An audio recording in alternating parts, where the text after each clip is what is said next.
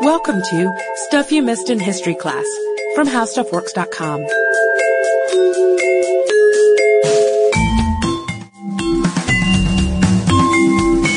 Hello and welcome to the podcast. I'm editor Candace Gibson, joined as always by staff writer Joshua M. Clark. Hey, Hi there, Josh. Hi there. What's How on your mind? What burning questions do you have for me today? I well, you know, um, g- well, let me give a little lead in first. Well, you don't pressure me here. Sorry about that. I like Okay. to get to the point. I know you do. I know you do. I love to meander and say "uh" a lot. Have you noticed? I don't know if you've noticed. I like not. to say indeed. Yes, I, I like to say agreed. Aren't we special? yes.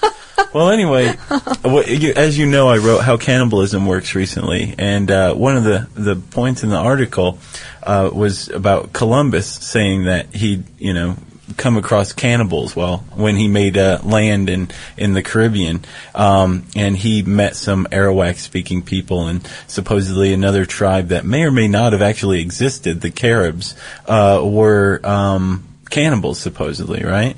Um, and the whole thing kind of reminded me of this. I'm kind of irked. Let me just put it this way.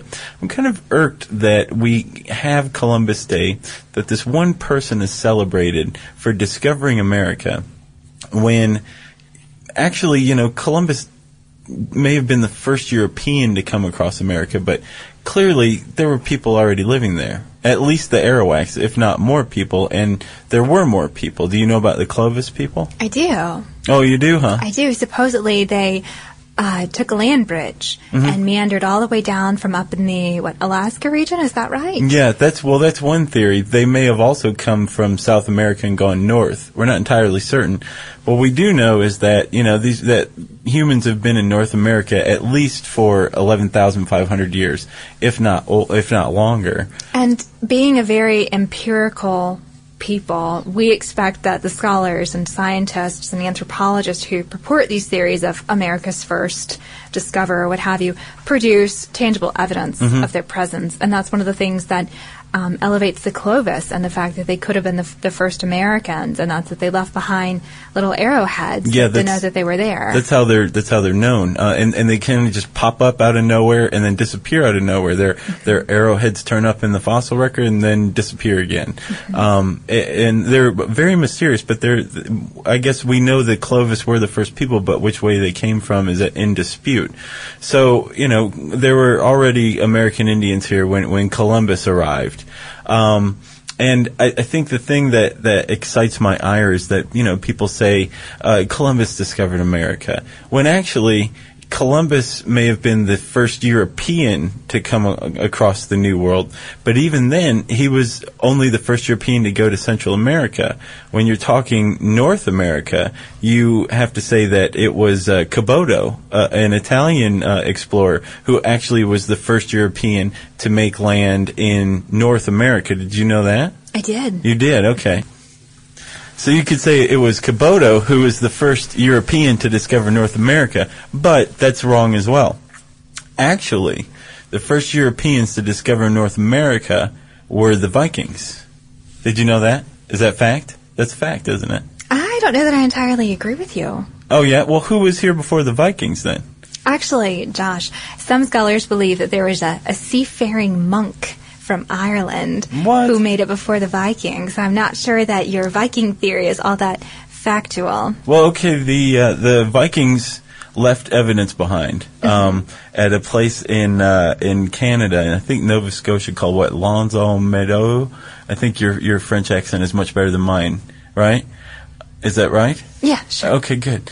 Um, and that was about uh, 1000 CE, right? So when would this monk have come? He supposedly came in the 6th century, Oh, okay. and he was a rather ambitious monk. His name was Saint Brendan, and he decided one day that he was going to go find the, the promised land, the sort of exciting special place that monks knew existed and was paradise on earth. And um, after seven years, he found it. He found this land of, it was vastly full of landforms and gems and fruit. There were rivers and volcanoes, and it was such a massive piece of land that after walking across it for 40 days, they still weren't to the other end of it yet. Okay, so, but I mean, this could have been anywhere, right? Yeah, it could have, except that a marine biologist back in the 1980s found petroglyphs in West Virginia that Which had are- Oh, I'm sorry. They're rock carvings, Oh, okay. All right. Uh, he found these rock carvings inscribed with a type of ancient Irish writing, and when he translated it, according to his interpretation, it was a story of the Nativity. Which a what? I know, I know. So who else but a seafaring Irish monk, deeply penitent and religious, would have carved into a rock the story of the Nativity? Okay, so then that's it. That's the the Irish monk beat the Vikings. Why Well- don't why, don't- why doesn't everybody know this? Well, because a lot of people are unsure if the accounts are really true. He wrote a book. He wrote a treaty about his travels. The Irish monk did? The Irish monk did. Oh, okay. The Travels of St. Brendan. And when people rediscovered this book in the ninth century, they thought, well, quite frankly, it was sort of faction.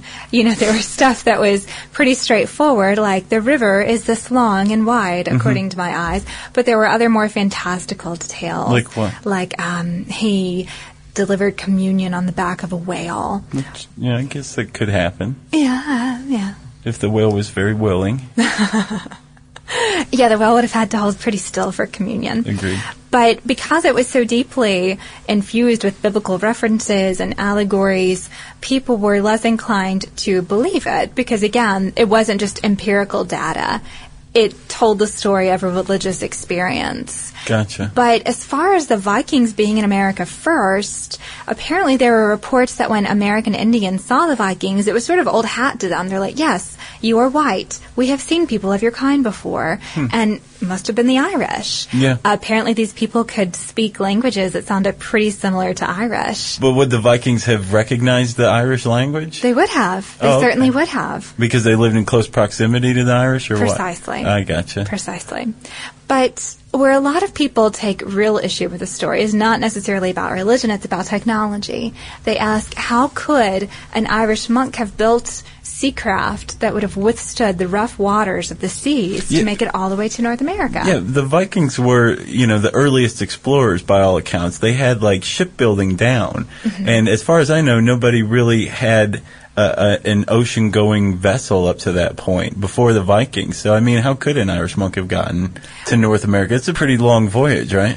It is, and not to confuse the matter too much, I was sort of reminded of an argument and another article that I researched and wrote about the Easter Islanders. Mm-hmm. And these were essentially Polynesians who fashioned very simple dugout wooden boats.